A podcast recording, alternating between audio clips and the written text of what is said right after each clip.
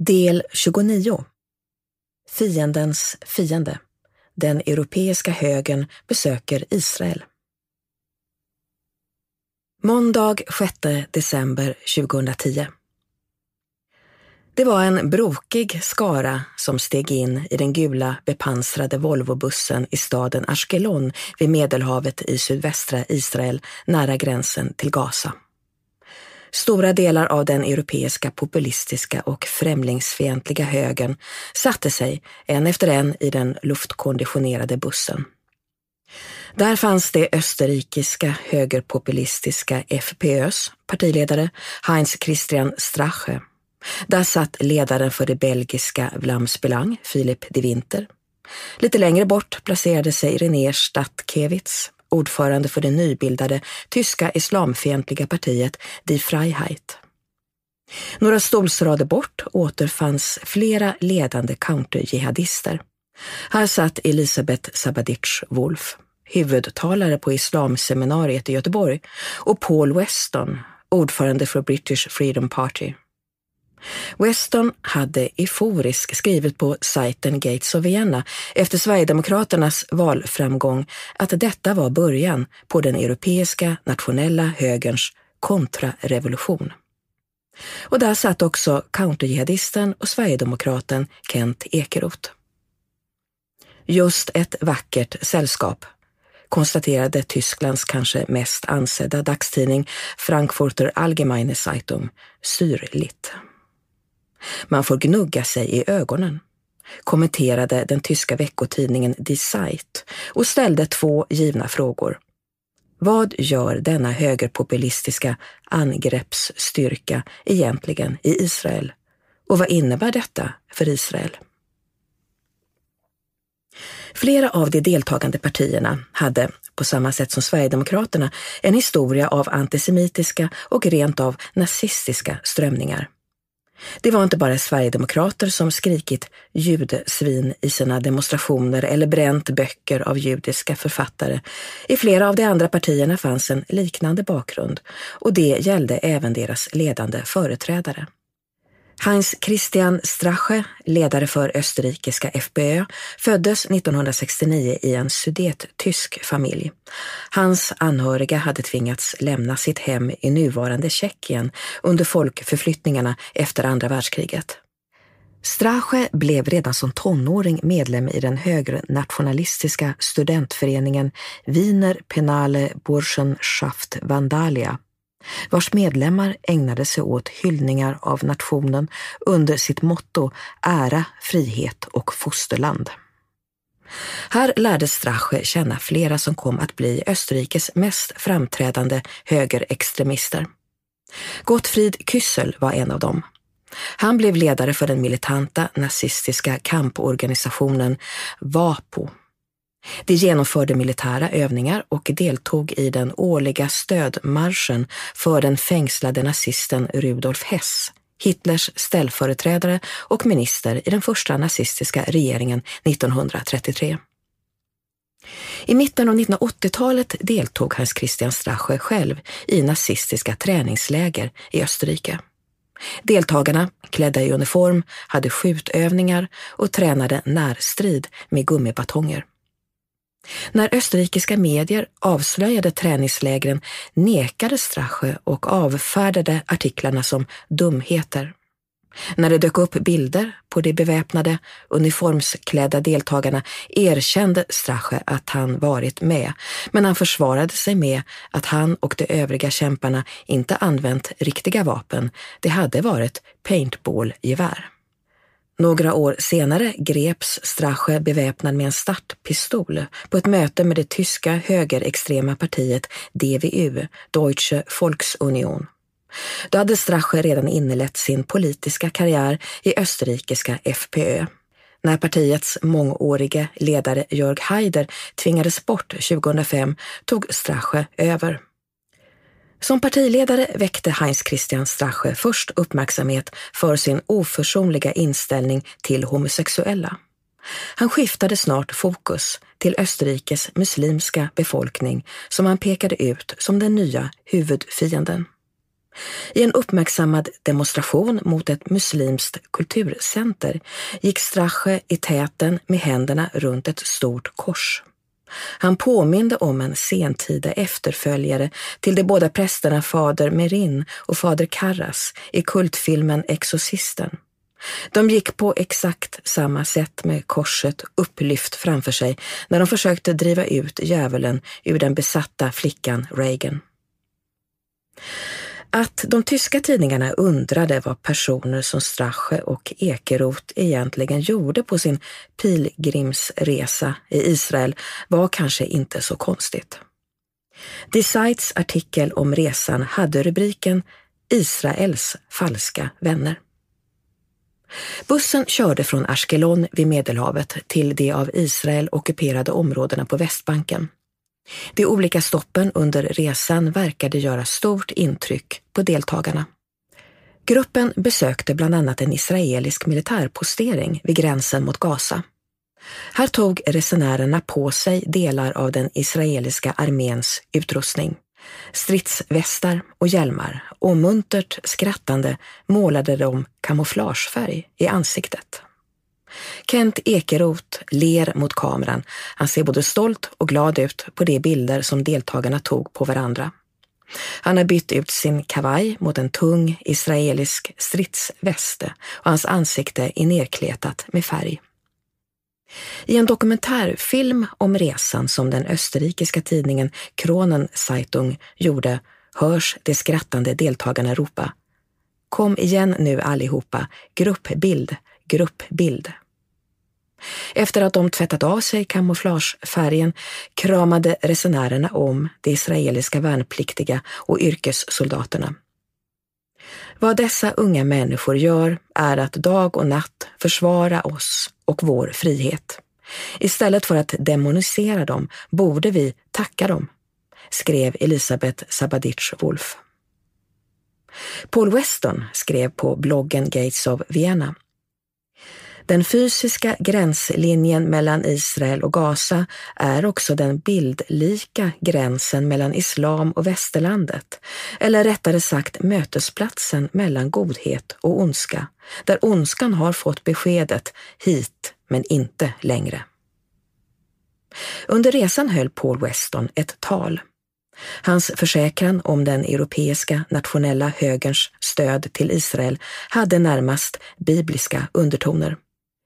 När vi åkallar Gud för att hjälpa oss besegra ondskan, då står vi tillsammans med Israel.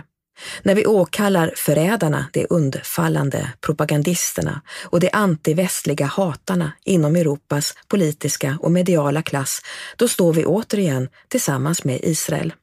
Vi är fast förankrade tillsammans i denna kamp och tätt förankrade kommer vi att stå kvar eller falla. Resan arrangerades av Counter Jihad-rörelsen. Det här var nätverkets andra stora framgång på kort tid. Först hade en av rörelsens ledande aktivister, Kent Ekeroth, valts in i det svenska parlamentet.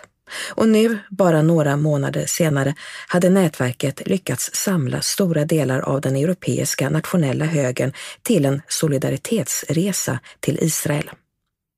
Här förde de officiella samtal med företrädare för politiska partier och bosättarorganisationer. Gates of Vienna skrev i triumfatorisk ton om den delegation från europeiska Counter-Jihad som tillsammans med medlemmar från de nationella partierna inom den nya högern tillsammans besökte Israel. Resan fortsatte in på ockuperat territorium. En benämning som counterjihadisterna menar är helt felaktig. På måndagen åkte den europeiska counterjihadrörelsen i en skottsäker buss in i det som de okunniga liberaler, vänstern, kallar Västbanken, men vad historiker, israeler och andra känner som Judeen och Samarien. De västliga liberaler som utropat detta område som ockuperat är kända historiskt som nyttiga idioter, skrev Paul Weston. På universitetet i staden Ariel på Västbanken förklarade Kent Ekeroth att målet med resan inte bara var att visa sitt stöd för Israel. De deltagande partierna och counter-jihad-rörelsen önskade naturligtvis också något i gengäld. Han satt på en stol i en ring som deltagarna format med sina värdar. Vi är här för att samarbeta, men det måste också fungera åt andra hållet så att våra partier i Europa får legitimitet, sa Kent Ekeroth. Vi har problem med de judiska organisationerna i Europa. De arbetar mot oss.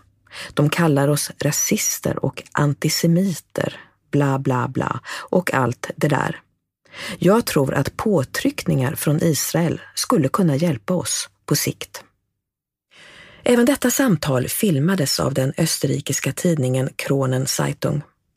När reportern hörde Ekeroth säga att målet med resan var att ge legitimitet åt den europeiska nationella högern kunde han inte låta bli att fälla den sarkastiska kommentaren Jaha, så allt handlade om en vit tvätt.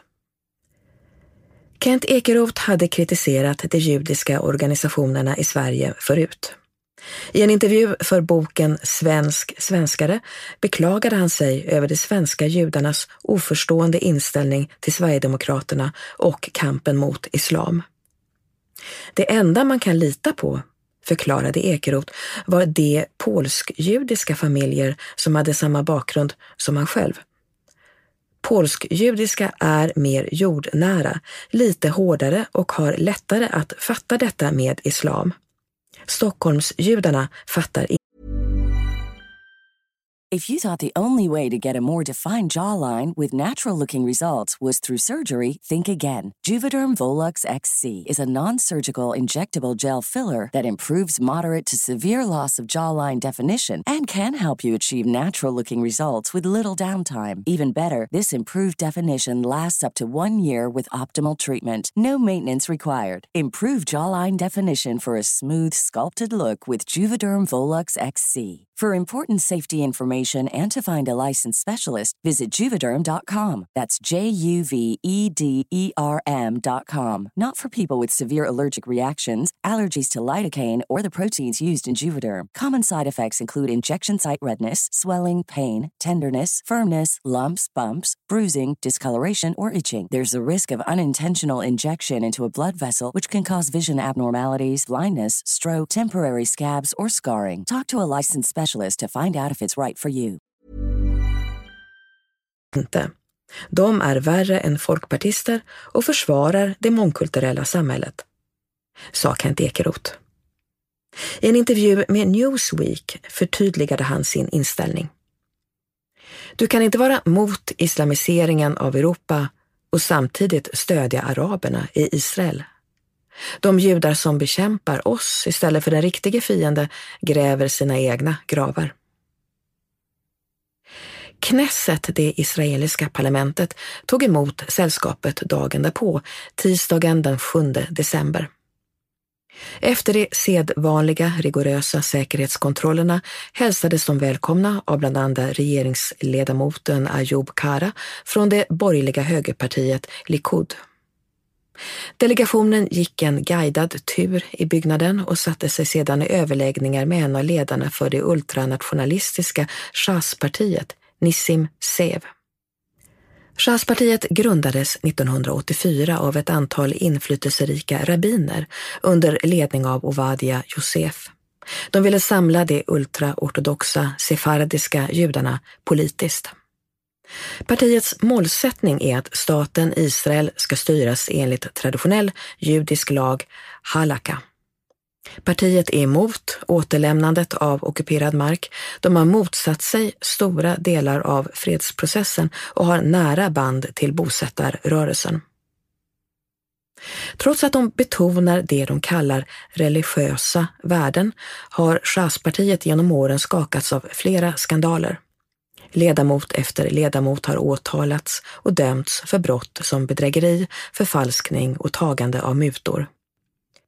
Partiet och dess ledare har också skapat rubriker genom sina hetska utfall mot palestinier. I april 2010, bara ett halvår innan Kent Ekeroth och hans grupp kom på besök, hävdade partiets grundare, rabbinen Ovadia Josef, att det nu var dags att utplåna araberna en gång för alla. Det är förbjudet att visa dem barmhärtighet, förklarade rabbinen under en ceremoni inför den judiska påsken. Man måste skicka missiler på dem och förinta dem. De är onda och fördömda. Shas-partiet har genom åren också fått återkommande kritik för sin konservativa syn på kvinnor. Flera kvinnoorganisationer har till exempel uppmanat väljarna att inte rösta på partiet så länge de bara har män på sina partilistor. Sjöspartiets inställning till homosexuella är lika kompromisslös som deras syn på kvinnor. Nissim Sev, som tog emot counterjihadisterna i Knesset, har liknat homosexualitet vid en sjukdom och hävdar att den är lika farlig som fågelinfluensan. Han har krävt ett totalförbud mot samkönade relationer och föreslagit inrättandet av rehabiliteringsläger för Israels homo och bisexuella män och kvinnor, där psykologer, psykiatriker och socialarbetare ska hjälpa dem att återvända till ett normalt liv på samma sätt som avvänjningskliniker för drogmissbrukare. Enligt SEV borde två års inlåsning på dessa rehabiliteringsläger vara en lämplig tidslängd.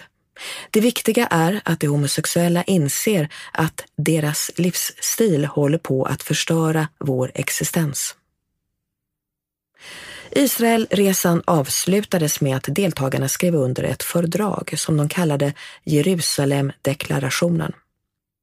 Undertecknarna slog fast sitt reservationslösa stöd till staten Israels existensberättigande och förklarade att de står längst fram i frontlinjen i kampen för de västliga demokratiernas värdegemenskap. Counterjihadisterna var mycket nöjda. Jag tror att den här resan var en succé för alla, skrev Elisabeth Sabadich Wolf på bloggen Gates of Vienna. Israelerna kunde förklara sina säkerhetsproblem.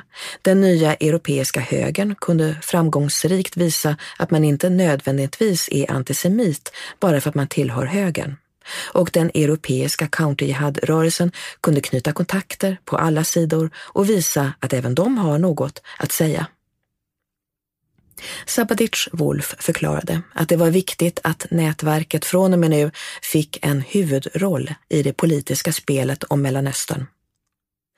Den europeiska counter-jihad-rörelsen gjorde ett mycket starkt intryck på de israeliska och europeiska politikerna.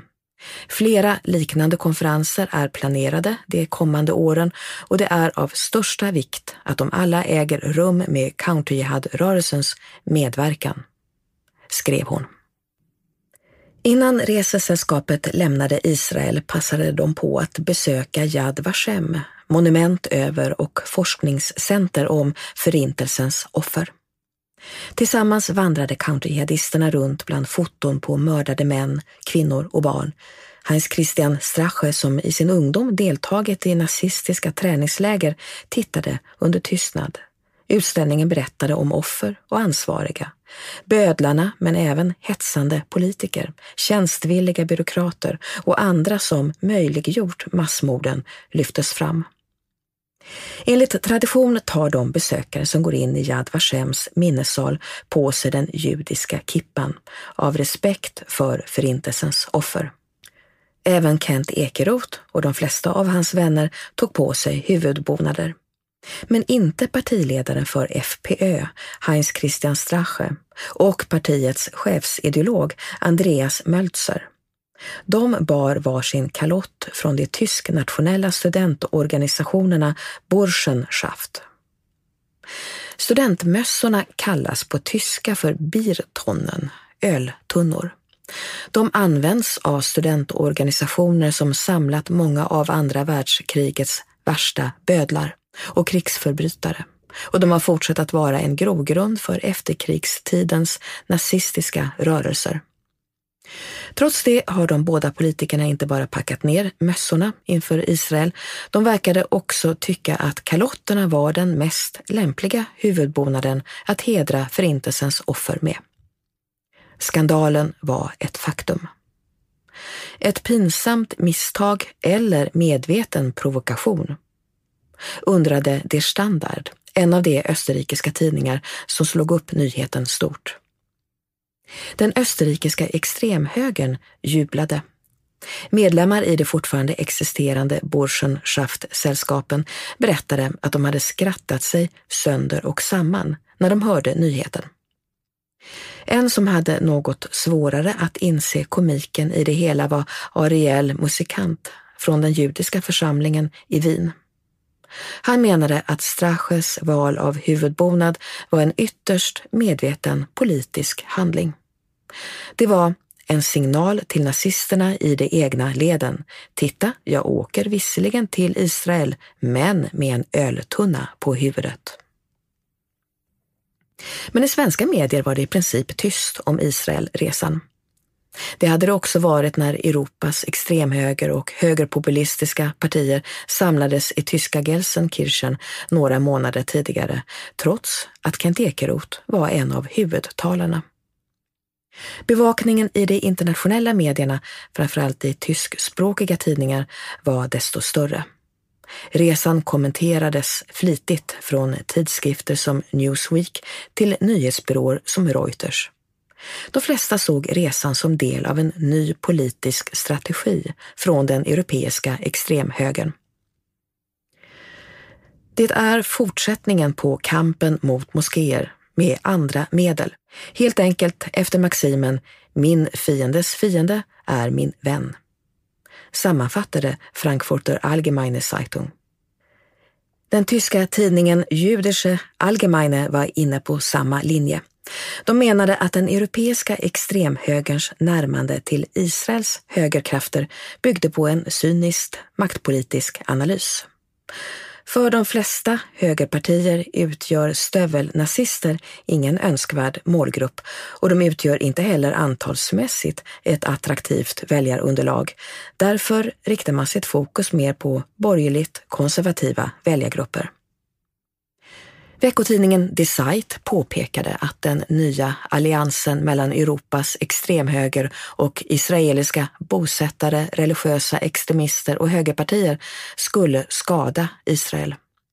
Landet isolerades och delegitimerades i omvärldens ögon och det riskerade i förlängningen att äventyra hela fredsprocessen. Tidningen skrev Högerpopulisternas besök är den senaste och kanske mest baksluga attacken på Israels anseende den senaste tiden. Europeiska högerpolitiker som kallar på kamp mot islam från israelisk mark. Inget skadar mer än dessa falska vänner. Innan de lämnade Yad Vashem la Kent Ekeroths vänner counterjihadisterna ner en krans för att hedra förintelsens offer. De lämnade också en hälsning i Yad Vashems minnesbok som de också publicerade på Gates of Vienna. Vi kommer att arbeta tillsammans för att säkerställa att aldrig mer verkligen innebär aldrig mer. Undertecknat det europeiska Counter Jihad 7 december 2010 exakt tolv dagar efter att deltagarna lämnat sin hälsning till Förintelsens offer. Den 19 december 2010 skrev Fjordman på sajten Gates of Vienna. Norrmannen var counterjihadisternas kanske viktigaste röst och ideologiska inspiratör. Nu gav han sin syn på framtiden för Europas muslimer. Det finns bara en möjlig förklaring, den enda som aldrig nämns i västlig mainstream media, att muslimer och deras kultur är fullständigt oförenlig med våra värderingar och samhällen. Fjordman föreslog också en långsiktig lösning på det som han kallade problemet. Islam och det som praktiserar religionen måste fullständigt och för alltid avlägsnas från samtliga västvärldens länder.